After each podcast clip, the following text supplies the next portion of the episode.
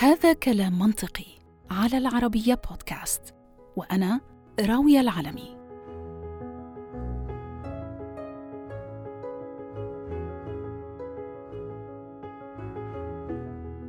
رحم الله سلمى ونيرة فتاتي مصر، وإيمان فتاة الأردن، والفتاة التونسية المطعونة حتى الموت، فقد ماتوا جميعهن باسم الحب كما يدعي القتلة.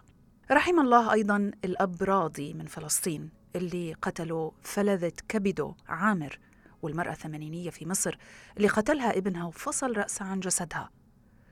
وماذا أيضاً عن ذلك القاتل في السعودية اللي أطلق النار على والدته فأردها قتيلة، وأصاب والده خلال فعلته، لكن لطف الله حال دون موته هو الآخر. ويمكن هناك العشرات إن لم تكن المئات من هذه الجرائم اللي لم تنشر وتنتشر إعلامياً، ولذلك هذه عينة مما حصل في الشهور السبعة الأولى فقط من هذا العام، عام 2022. فما الذي يحصل؟ وليش بات أخذ النفس التي حرم الله إلا بالحق فجأة أمر هين؟ كيف ممكن تهون علينا نفس أنجبتنا للدنيا وربتنا وتعبت علينا؟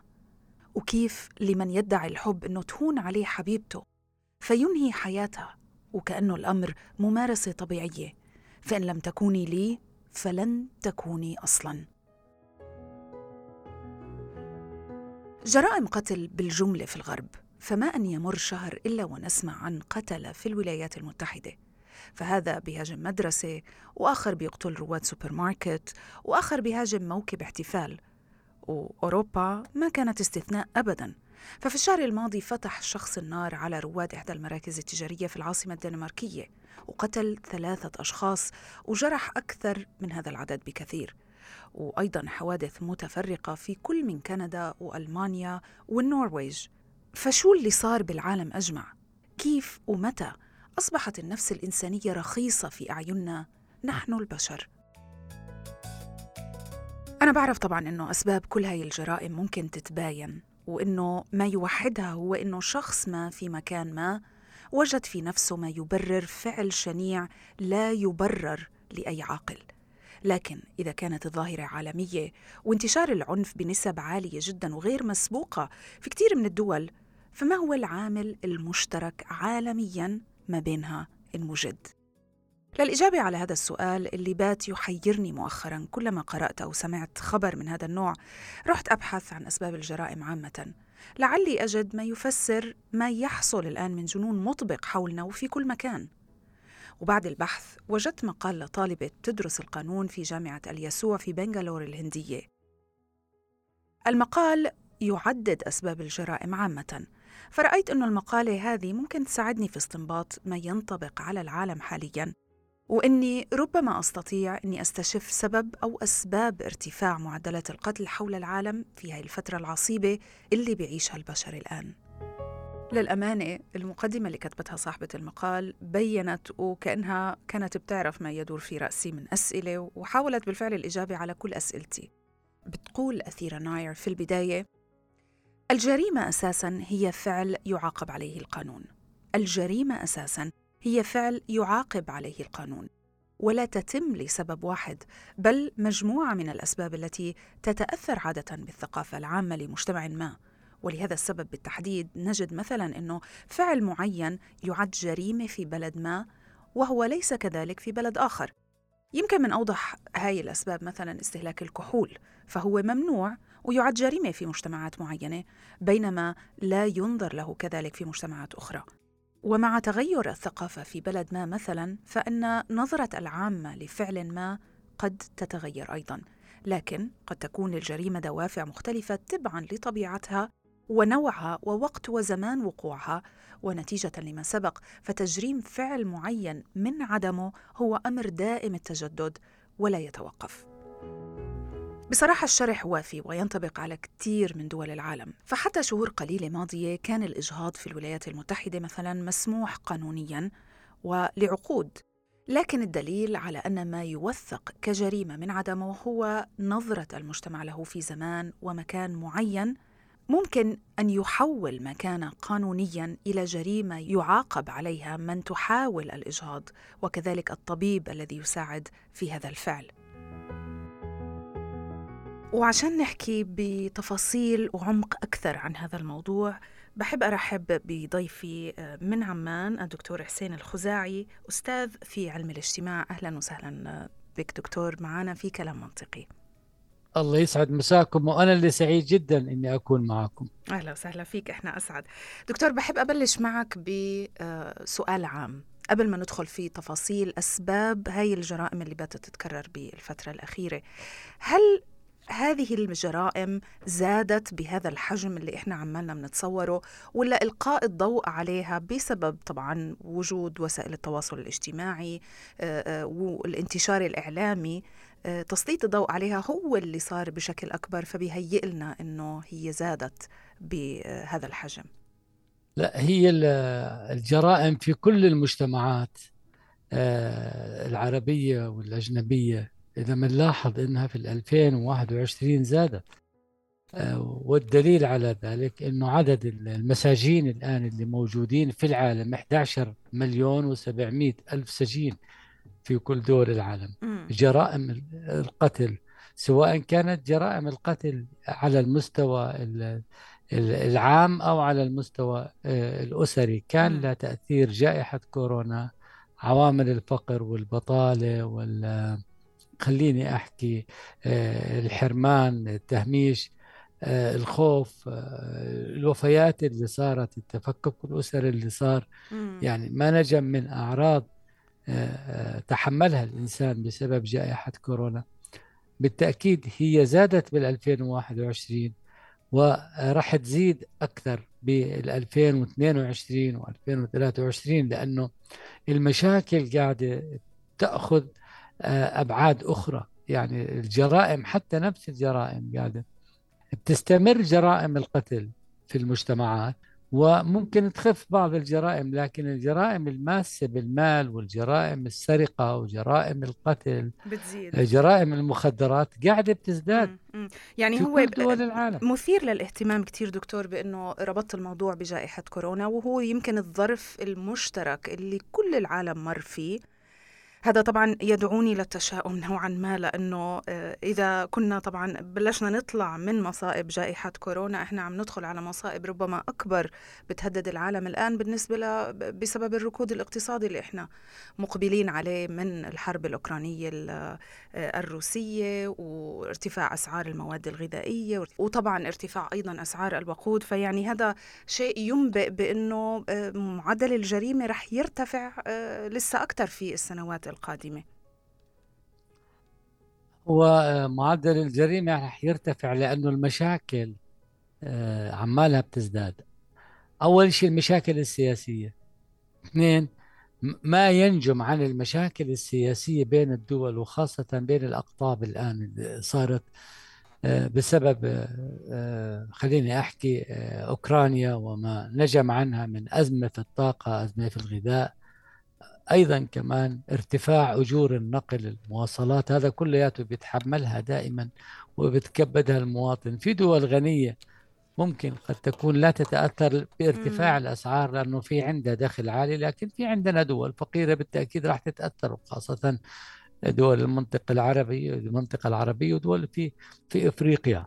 المقبلين الآن إحنا خلينا نحكي على قضية خطيرة جدا اللي هي الجرائم داخل المجتمعات بسبب الأوضاع الاقتصادية، بسبب الجوع، بسبب توسع طبقات الفقر اللي موجودة في المجتمعات الفقيرة. هذا كله راح يأثر على بنية المجتمعات، وراح تبرز في عندنا ظواهر جرمية كبيرة جدا.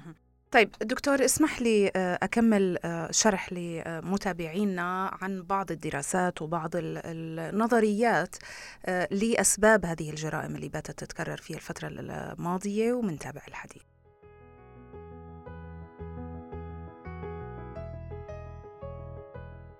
للجريمة أسباب كتيرة أوردت أثيرة أكثرها شيوعاً، وسأذكر لكم بعضها بنوع من التفصيل مع محاولة مني لإيجاد الروابط اللي بتنطبق على معظم دول العالم.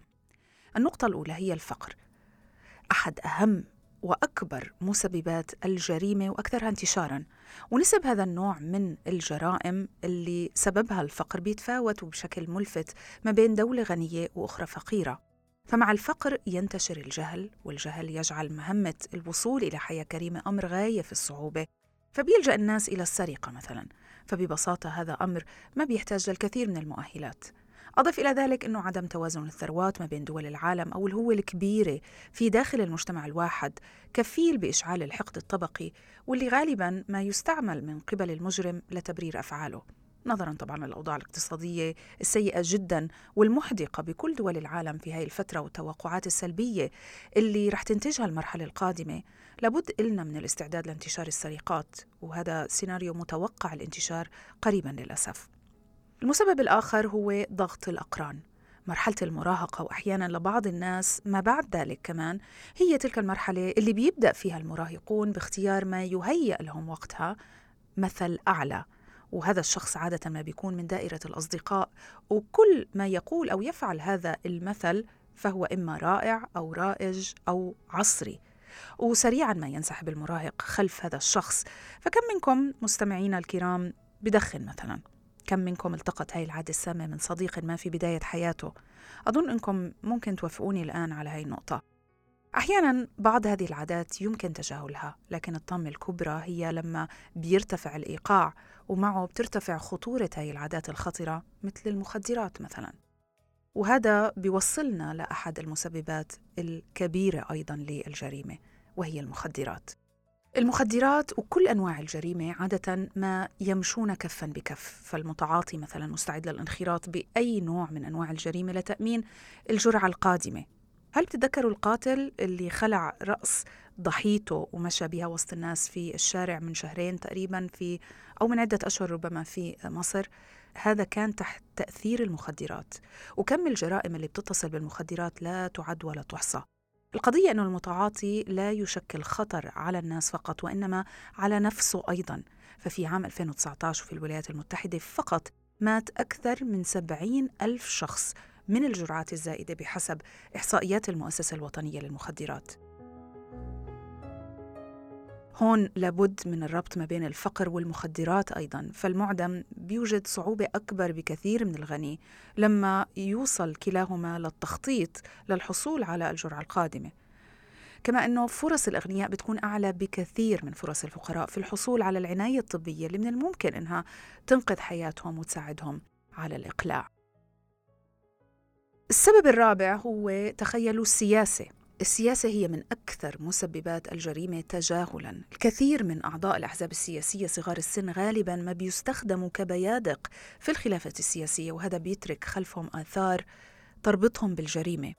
بل وفي كثير من الدول النامية بيوصل رؤساء إلى سدة الحكم هم أحياناً مجرمين أو مرتبطين بعالم الجريمة، لكن الأمر ما بيقتصر على الدول النامية، وخير مثال ربما حي الآن هو محاكمة الرئيس السابق ترامب بالتحريض على الإخلال بالأمن إبان إعلان خسارته في الانتخابات.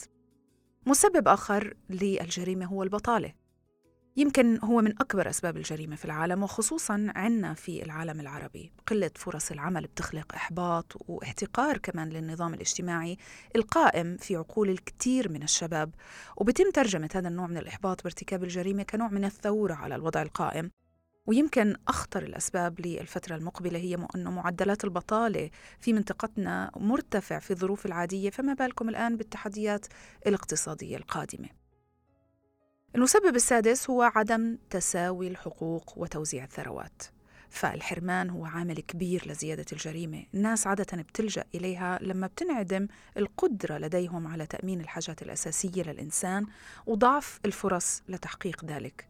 ووطننا العربي للأسف ليس استثناء، فنحن مثل باقي العالم منعاني من سوء توزيع الثروات والفرص. يمكن أيضاً أنه نضيف أسباب أخرى مثل الخلفية الاجتماعية، القيم المجتمعية، المعتقدات الدينية، وأخيراً أيضاً سوء تطبيق النظام القانوني. لكن طبعاً لضيق الوقت من الصعب أنه نفصل كل هاي الأسباب بشكل عميق. إذا منتابع الحديث دكتور، يعني بحسب بعض الخبراء هناك أسباب معينة أو قواسم مشتركة ما بين مرتكبي جرائم من نوع معين. خلينا نحكي بالجرائم اللي انتشرت في الفترة الأخيرة، الجرائم بدافع الحب، مثل فتاة مصر نيرة والأخرى سلمى وفتاة الأردن إيمان أيضا، وحتى في جرائم غير يعني بدافع الحب، حتى جرائم ضد الأهل والأقارب في أسرة واحدة. شو العوامل المشتركة اللي بتكون ما بين مرتكبي هؤلاء الجرائم؟ كيف ممكن الإنسان يوصل بمرحلة إنه يقتل من يحب؟ نعم، وشكراً كثير كثير إلك. 1 2 وبارك الله فيك وبارك الله في قناة العربية، لأنه بدها تخلينا نتحدث بكل جرأة الآن. تفضل. ما في مجال إنه نخبي أي سبب. في عندك جرائم القتل الأسرية اللي هي داخل محيط الأسرة، بتكون اللي بكون فيها الزوج قاتل، وهي بتشكل 80% من جرائم الأسرية في الوطن العربي. الزوج يقتل زوجته. لماذا؟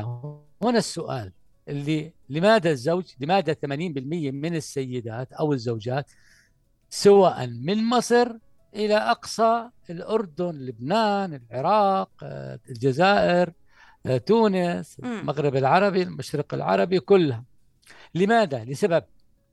السبب الأول زواج الأقارب. هذا يعني زواج الأقارب نعرف أنه بيأثر على المواليد وعلى صحتهم. كيف بيأثر أيضا على الجريمة؟ هذا بيأثر، هذا بيعمل ثقافة الصمت عند المرأة، بتظل ساكتة لأنه قرابتها، ابن عمها، ابن خالها، ما بتروح بتحكي لقرايبها، وإذا حكت بدهم يقولوا ابن عمك، ابن خالك، فبتظل صمتة. بالأخير بنصل لمرحلة القتل. هاي واحدة. وهذا بشكل حوالي من 29% إلى 55% في الوطن العربي. السبب الثاني اللي هي ثقافة الصمت. أكثر من 90% من النساء اللواتي يتعرضن إلى العنف في المجتمعات العربية لا يلجأن إلى القضاء، ولا يلجأن إلى تقديم الشكاوي، ولا حتى إلى الأهل، خوفاً من ماذا؟ خوفاً من ردات الفعل الأخرى. يعني الزوجة تخسر أولادها، تخسر بيتها، تروح للطلاق، مستقبل، خوفاً من المستقبل. السبب الثالث الآخر المهم جداً، عندنا في الوطن العربي اعتقاد بأنه الأسرة لا يجوز أحد أن يتدخل فيها، ممنوع، هذه للزوج وللزوجة. وفي الآن أي واحد يحاول أن يتدخل حتى لو كان في هناك مشاكل وصراخ وضرب وقتل، إذا الجار تدخل ممكن أنه يكون شريك بكرة في القضاء، ويرفعوا عليه قضية ويقولوا له أنت تدخلت وأفسدت الرابطة زوجه. في الأردن عندنا حالة، واحد حرق زوجته بالكرادور على باب الدار، الجيران ما تدخلوا، حرقها، طلعت من البيت محروقة.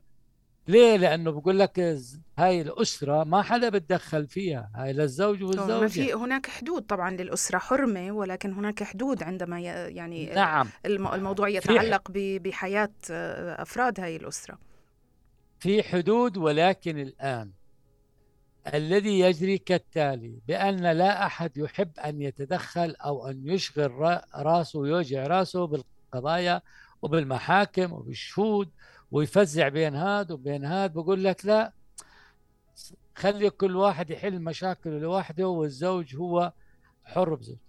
الشغلة الرابعة المهمة، الآن المجتمعات العربية بدأت تتجه نحو الأسرة النووية داخل المدن، أسرة لوحدها، أب وزوجته وأولاده، بعيدين عن الجد، بعيدين عن العم، بعيدين عن الجدة والخالة والأقارب اللي هم بيصلحوا عادة، وبكونوا مشهد خير، وبيصلحوا ذات البين، ويقوموا بالتوجيه وبالإرشاد وبالمعاتبة، بحلوا المشاكل، يتدخلوا لحد الآن ما في. الآن في المدن، ثقافة المدن، أبنائنا ما تعلموا الزواج الحقيقي ولا الأسرة الحقيقية، فتركناهم وما عندهم خبرة. يحلوا مشاكلهم لوحدهم وبحكمة وبصبر وبتأني، فمنلاقيهم يا إما بيلجأوا إلى الطلاق. وشوفي وضع الطلاق في الوطن العربي ما شاء الله، ما شاء الله عندنا الوطن العربي شيء مفخرة بالطلاق الآن، يعني عندك بوصل حوالي 35% في بعض الدول العربية. وصلت منظمات حقوق الإنسان بتقول للوطن العربي خفوا على الطلاق شوي يا عمي، معدلاتكم ارتفعة صارت، من جو 70,000 ومنطلق 20,000 قاعدين بالسنة. المشكلة هون أولادنا ما أهلناهم للزواج، هم بفكروا إنه الزواج تقليدي زي زواج الأب والأم في الماضي. أنت ما كنت زي أبوك ولا أمك، لأنه أبوك حافظ على الأسرة وحافظ على والدتك وحافظ على بناء الأسرة، ولكن أنت ذهبت إلى الزواج أو إلى العنف أو إلى هاي الأمور. طيب هلا يعني إحنا مش في صدد مناقشة العنف الأسري تحديدا بين الزوج والزوجة، يعني هذا موضوع كتير كبير يمكن نفرد له حلقة خاصة فيه. أنا حبيت إنه نتكلم عن تحديدا بعض الحالات اللي صارت في الفترة الأخيرة وهي خارج إطار الزواج.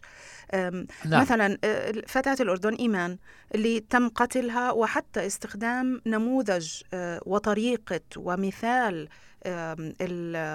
الفتاة المصرية نيرة بتنفيذ الجريمة. شو اللي بيدفع شاب في مقتبل العمر، من المفترض انه هدول انه يعني يعشق او هو في علاقة حب مع شخص اخر فيقتله؟ لا يوجد زواج، لا يوجد تدخل لسه من الاهل، لا يوجد ضغوط حياة على الاقل يعني على بيت زوجي واسرة، يعني فبالتالي يدفعوا لارتكاب الجريمة.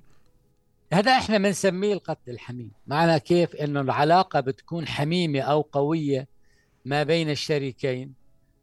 الآن إذا كان بده يصير عملية إنهاء هذه العلاقة الحميمة من طرف واحد وعدم قبول الطرف الآخر أو رضوخ الطرف الآخر أو تفاهم، خلينا نسميها إحنا بالذوق وبالأخلاق وبالأدب وبالرقي بنسميها إنهاء العلاقة.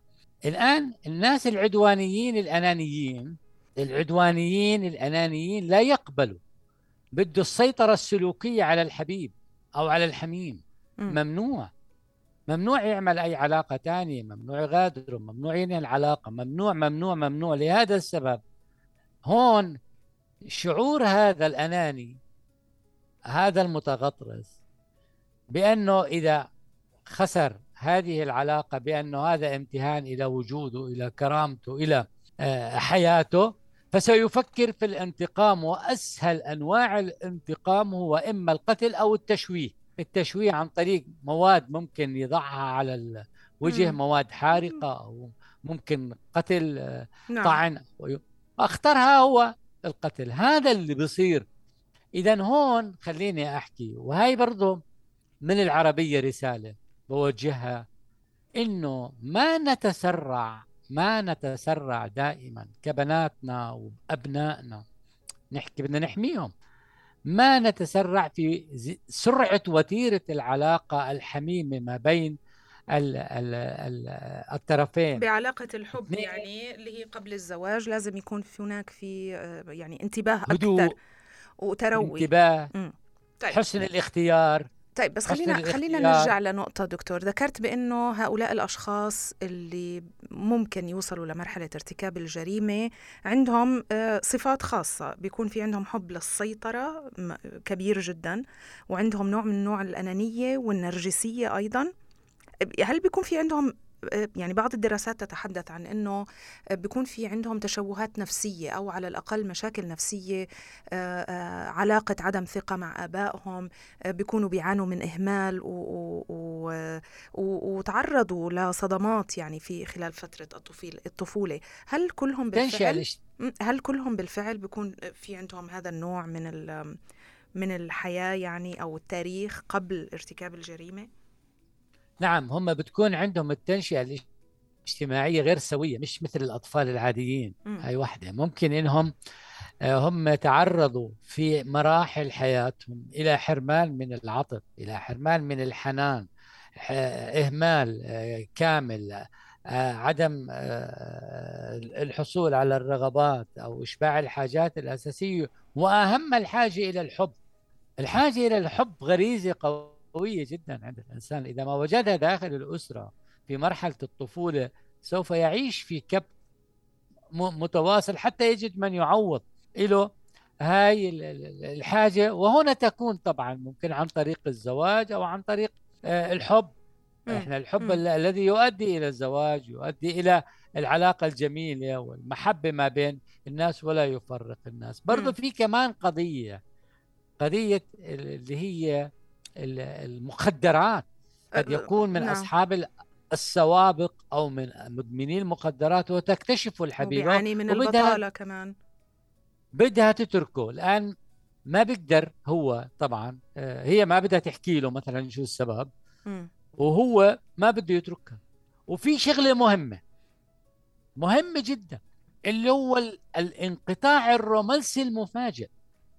ما متعودين يجلسوا مع بعض، ممكن يحكوا مع بعض، يلتقوا مع بعض، هذا الآن صار في انقطاع مفاجئ، إما بسبب إنه هي بدها تتزوج أو بدها تكمل دراسة أو صارت ظروف معينة، هو لا يتحمل هذه الصدمة. هنا نحن نقول كالتالي: من المفروض أن نكون متوازنين في بناء أي علاقة، ما نكون عاطفيين كثير، ما نأخذ حسن النوايا. إياكم، أنا بقول لبناتي ديروا بالكم من حسن النوايا اللي عندكم موجودة تسقطوها على الناس الآخرين يكونوا زيكم. لا، هذول بيختلفوا عنكم، كل إنسان بشخصيته بيختلف عن الإنسان الآخر. فهنا أنا ما أتسرع في هذا الموضوع. وعلى عن ذلك إنه أنا مهمة جدا أكون صريح مع أهلي، أكون صريح مع إخواني، أكون صريح مع الناس اللي بيأمنوا لي الأمن والأمان. أهلي صارت مشكلة بيني وبين كلياتنا، بنتعرض إلى إنه لازم الفتاة يعني يكون في علاقة ثقة بينها وبين عائلتها، بحيث إنها تلجأ لهم بمرحلة مبكرة قبل ما الموضوع يخرج عن السيطرة. بس ممكن الأم أو الأخت، هون ممكن الأم أو الأخت أو الصديقة تستشيرها تدخلها كطرف. الأم حكيمة على فكرة، تستطيع إنه تحل أي مشكلة، ما تحكي للأب، الأب نأجله شوية. الأم، الأخت، صديقة. لفتني قبل ما تكمل، بس بلا مقاطعة بحديثك، لفتني بأنه كل الصفات اللي أنت ذكرتها، حب السيطرة، صدمات بمرحلة الطفولة، الأنانية، هاي ممكن كلها تكون صفات موجودة عند المرأة أيضا، ولكن ليه منلاقي الرجل هو اللي ممكن يقدم على هذا النوع من الجرائم؟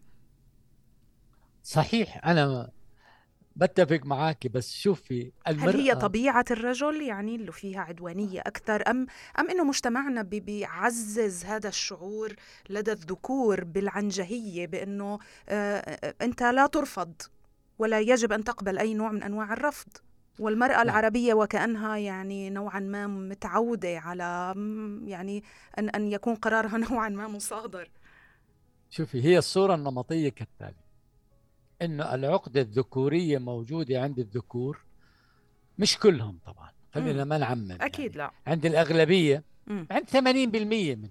وعلى فكرة يعني مش بس الذكور العرب، يعني الذكور قاطبة، لا قاطبة، الذكور في العالم كله. نعم. يعني السنة الماضية مثلا 30,000 زوجة تعرضنا إلى القتل عن طريق أزواجهم في العالم كله، مش بس في الوطن العربي. يعني نعم مثلا نعم. مثلا احنا الوطن العربي يمكن قليل، مثلا مصر 296 حالة، الأردن 20 حالة، لبنان 25 حالة، حالات قليلة هاي اللي بنعرفها احنا يعني. هلا بنيجي بنحكي كالتالي: في عقدة اللي هون، عقدة الذكورية موجودة، 2 عدم التنازل، 3 في قضية خطيرة، أنا اللي ببدأ وأنا اللي بنهي. يا سلام يا عيني، يعني أنا اللي بديت العلاقة وأنا اللي بنهيها، أنا أهم شخص في هذه العلاقة، يعني أنت مجرد أكسسوري، أكسسوار فيها، أنا اللي بقرر، أنا السيد على رأيك.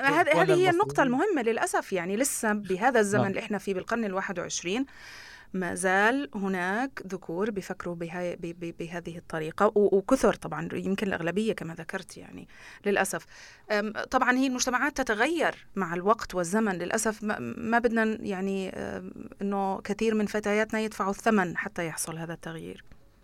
انت سالتين عن جرائم بعض النساء بيعملوا جرائم صح معك، بس الجرائم اللي بتعملها عاده المراه او بترتكبها المراه احنا بنسميها الجرائم الناعمه، السوفت كريمنال، يعني مش جرائم خشنه، في جرائم خشنه وناعمه ايضا قتل، يعني ممكن الجرائم اللي بتعملها المرأة أكثر شيء اللي هي العنف اللفظي على سبيل المثال، ممكن بعض مرات العنف الجسدي الخفيف مثلا للدفاع عن نفسها على سبيل المثال، ممكن تضطر إلى القتل في حالات قصوى، حالات قليلة جدا، حتى لدرجة على فكرة يعني حتى لدرجة في بعض الأنظمة القانونية في أوروبا وحتى أعتقد بالعالم العربي ومنذ عدة عقود استحدثوا قانون مثلا أذكر ببريطانيا اسمه Battered Women's Syndrome اللي هو بيعطي أو بتعامل مع المرأة اللي معنفة لفترة طويلة من الزمن إذا قتلت زوجها بطريقة مختلفة عن أي يعني جريمة قتل أخرى. دكتور، حبيت أسألك عن دور الإعلام ودور المواقع التواصل الاجتماعي بهذا الموضوع. يعني لاحظنا أول إشي طبعاً هي تساهم في الانتشار، تساهم بأنه انتشار المعلومة، يكون كل الناس على دراية في ذات الوقت بارتكاب هذه الجريمة، ممكن أنه يساهم في نشر الوعي ضد مثل هذه الجرائم، ولكن في نفس الوقت يبدو وكأنه بيعطوا يعني إذا ارتكبت جريمة في مكان ما بتعطي فكرة لشخص آخر في مكان ما لارتكاب نفس الجريمة. وبالفعل مثلا الشاب القاتل إيمان في الأردن استشهد بقصة نيرة وكيف قتلها الشخص الذي كان يحبها وقالها بأنه أنت رح يكون مصيرك نفس الشيء. فقدي ممكن بالتأكيد تكون سيئة. يعني الإعلام هون، شوفي الإعلام عندما يبدأ بالبث، وخاصة هون خلي أنا أحكي الإعلام اللي اليوم كل مواطن إعلامي، كل واحد يمتلك جهاز فيه كاميرا، وللأسف اليوم الاستخدام رقم واحد الهواتف الخلوية في الوطن العربي هو للتصوير، وبعدين بيجي الهاتف الخلوي للحاجات الأخرى. الآن الصورة الفيديو للجريمة والقتل بتثير الناس على العدوانية عند المجرمين المخفيين. في عندك مجرمين بالمجتمع عندهم نزعة عدوانية وبدهم يرتكبوا جرائم بس مش عارفين شي هي الطريقة، وأيضا كمان بدهم حدا يثيرهم. فالآن لما بتصير مثل هذه الجرائم بتثير النزعة العدوانية عند هذول المجرمين المخبيين اللي بيعانوا من نفس المشكلة أو من نفس الاضطراب أو من نفس القضية، فيتعلموا، وخاصة طريقة الجريمة، طريقة الإخفاء الأدلة، طريقة مثلا إذا في أي أخرى طرق أخرى وقع فيها المجرم الأول إحنا بنحاول إنه نختفي عنه. هاي قضية. القضية الأخطر إنه السرعة. الآن الإعلام الرسمي في كل الوطن العربي، الإعلام الرسمي بده يقوم يعطي خبر رسمي، لأنه هذا الخبر الرسمي بده يأخذوا القضاء، بده يأخذوا أهل القتيل، بدهم يأخذوا أهل المقتول، بدهم يأخذوا المجتمع، فهذا بده يكون بيني أمام القضاء. فهم بيحاولوا يجمعوا الأدلة كاملة ومش مستعجلين، بينما بالسوشيال ميديا طبعا يعني بثواني بيكون منتشر وما في قيود. يعني أيوة الناس مستعجلة والناس بتبث أفلام. شوفي واحد بنتحر كيف قاعدين بسرعة سريع بصوروه بنزلوا هذا حادث سير، الكل بصوروه بيعمل. طبعا في قطع، لأن الصورة حق للشخص لا يجوز تداولها أبدا نهائيا، والصورة استئذان، بدي أستأذن أنا لما بصور بدي أستأذن. بس اليوم لأنه أنت ما بتعرف الصورة من وين بتطلع، قاعدة من فوق من تحت عن ظهر الدار، التليفونات بتجيب 1000 متر قاعدة بتصور على بعد 1000 متر، فالصورة اليوم خطيرة، سلاح الصورة موجود. الآن الخطر كالتالي، الخطر أولا أنه الحديث عن الجريمة يجب أن لا نتحدث عن المجرم كأنه بطل، حتى لو أثناء المحكمة وحكى كلام قد يكون هذا الكلام غير صحيح على الإطلاق، ما نتضامن معه. شفنا في مصر كيف صاروا يتضامنوا مع الجاني، وهذا الحكي لا يجوز على هذا مجرم. هذا أول لقب لازم أحكي عنه مجرم وبعدين أحكي بالشغلات الثانية. نعم. ما أحمل الضحية المسؤول لأنها امرأة أو لأنها فتاة أو لأنها طالبة أو لأنه نعم.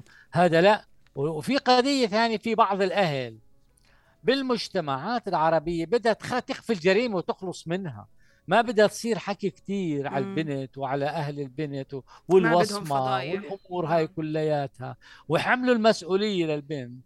فبتلاقيهم بدهم يخلصوا بسرعة من موضوع الإعلام ومن موضوع الجريمة ومن موضوع الحديث ومن موضوع، فبتلاقيهم حتى في بعض الأهل يتنازلوا عن حقوقهم، ما بدهم.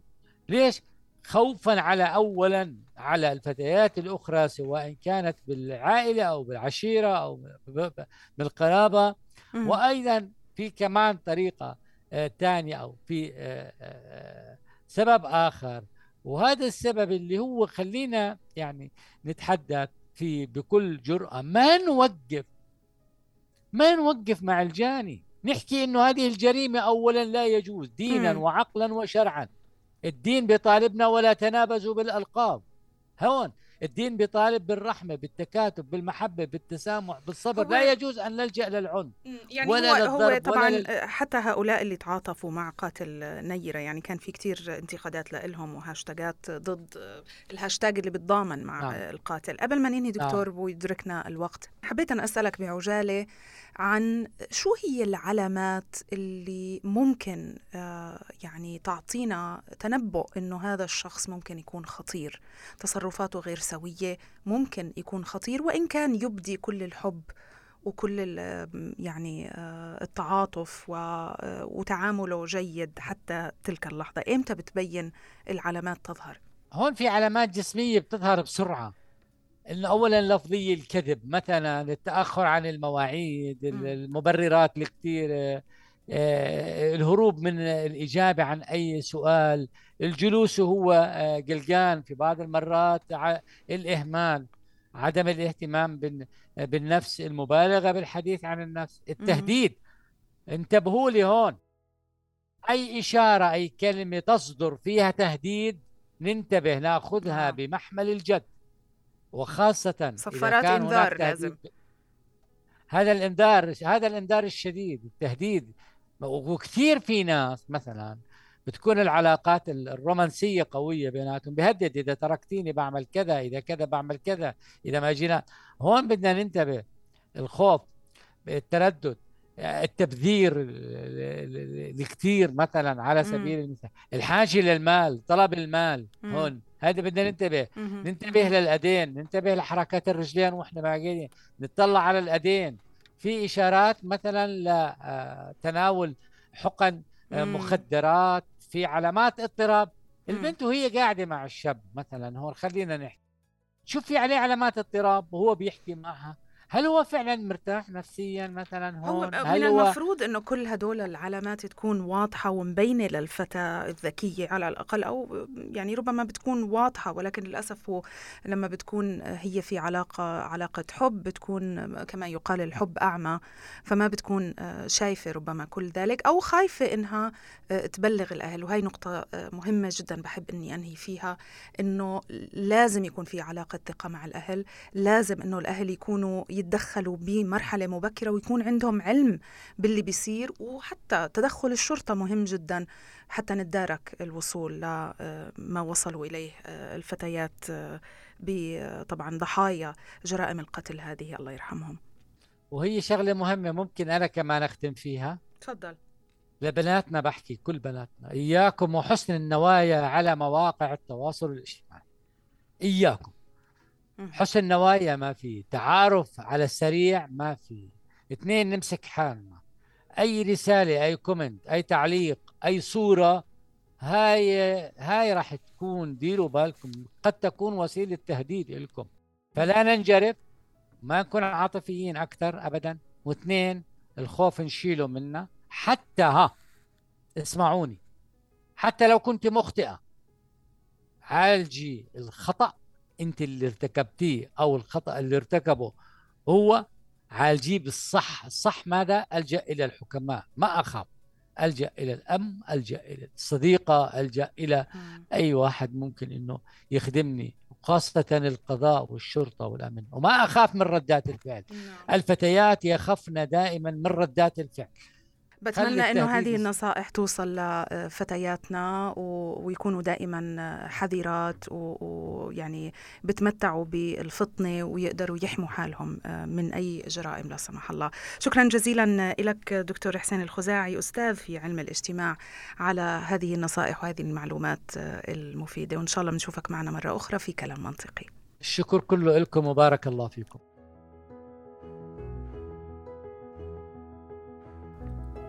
من السهل إذن أنه تنتشر الجريمة حين يكون هناك وفرة في الدوافع، لكن وعودة إلى افتتاحية هذه الحلقة، هل الجرائم الرومانسية إن صح تسميتها كذلك تختلف عن أنواع الجريمة السابقة؟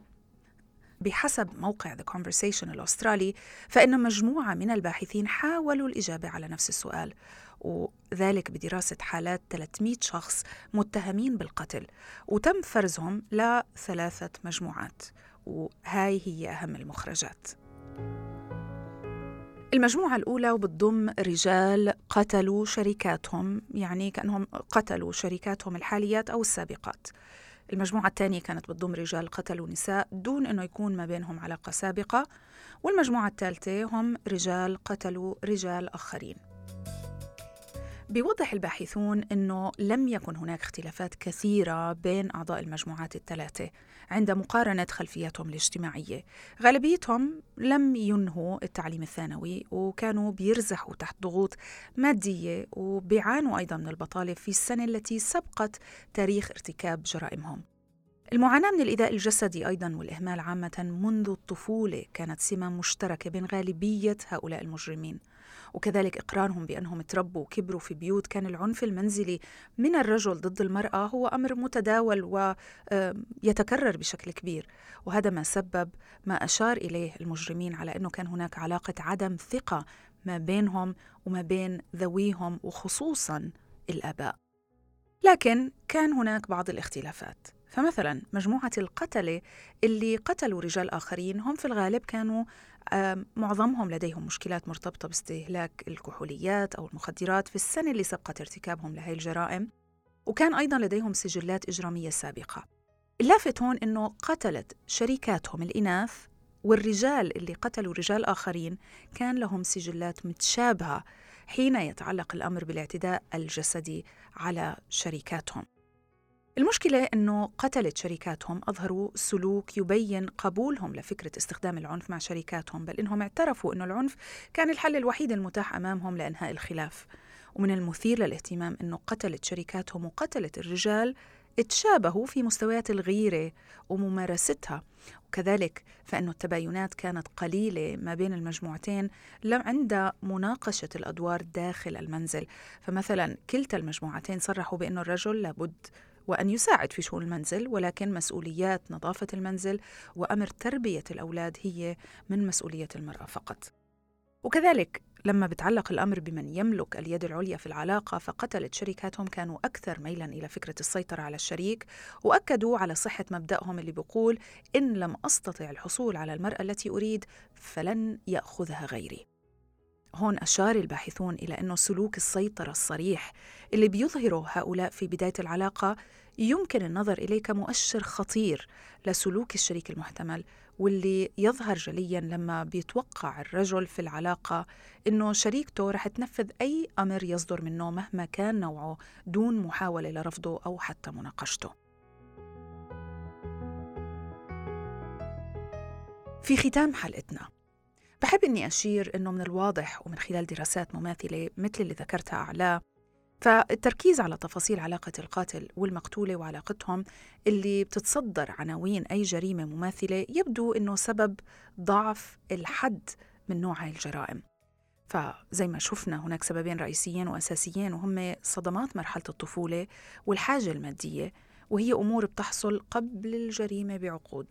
لكن للأسف فإنه أغلب نظريات علم الجريمة اليوم ما زالت بتركز وبقوة على العلاقة ما بين الاثنين، وهو باعتقادي سبب عدم معالجة هذه الجرائم من الجذور.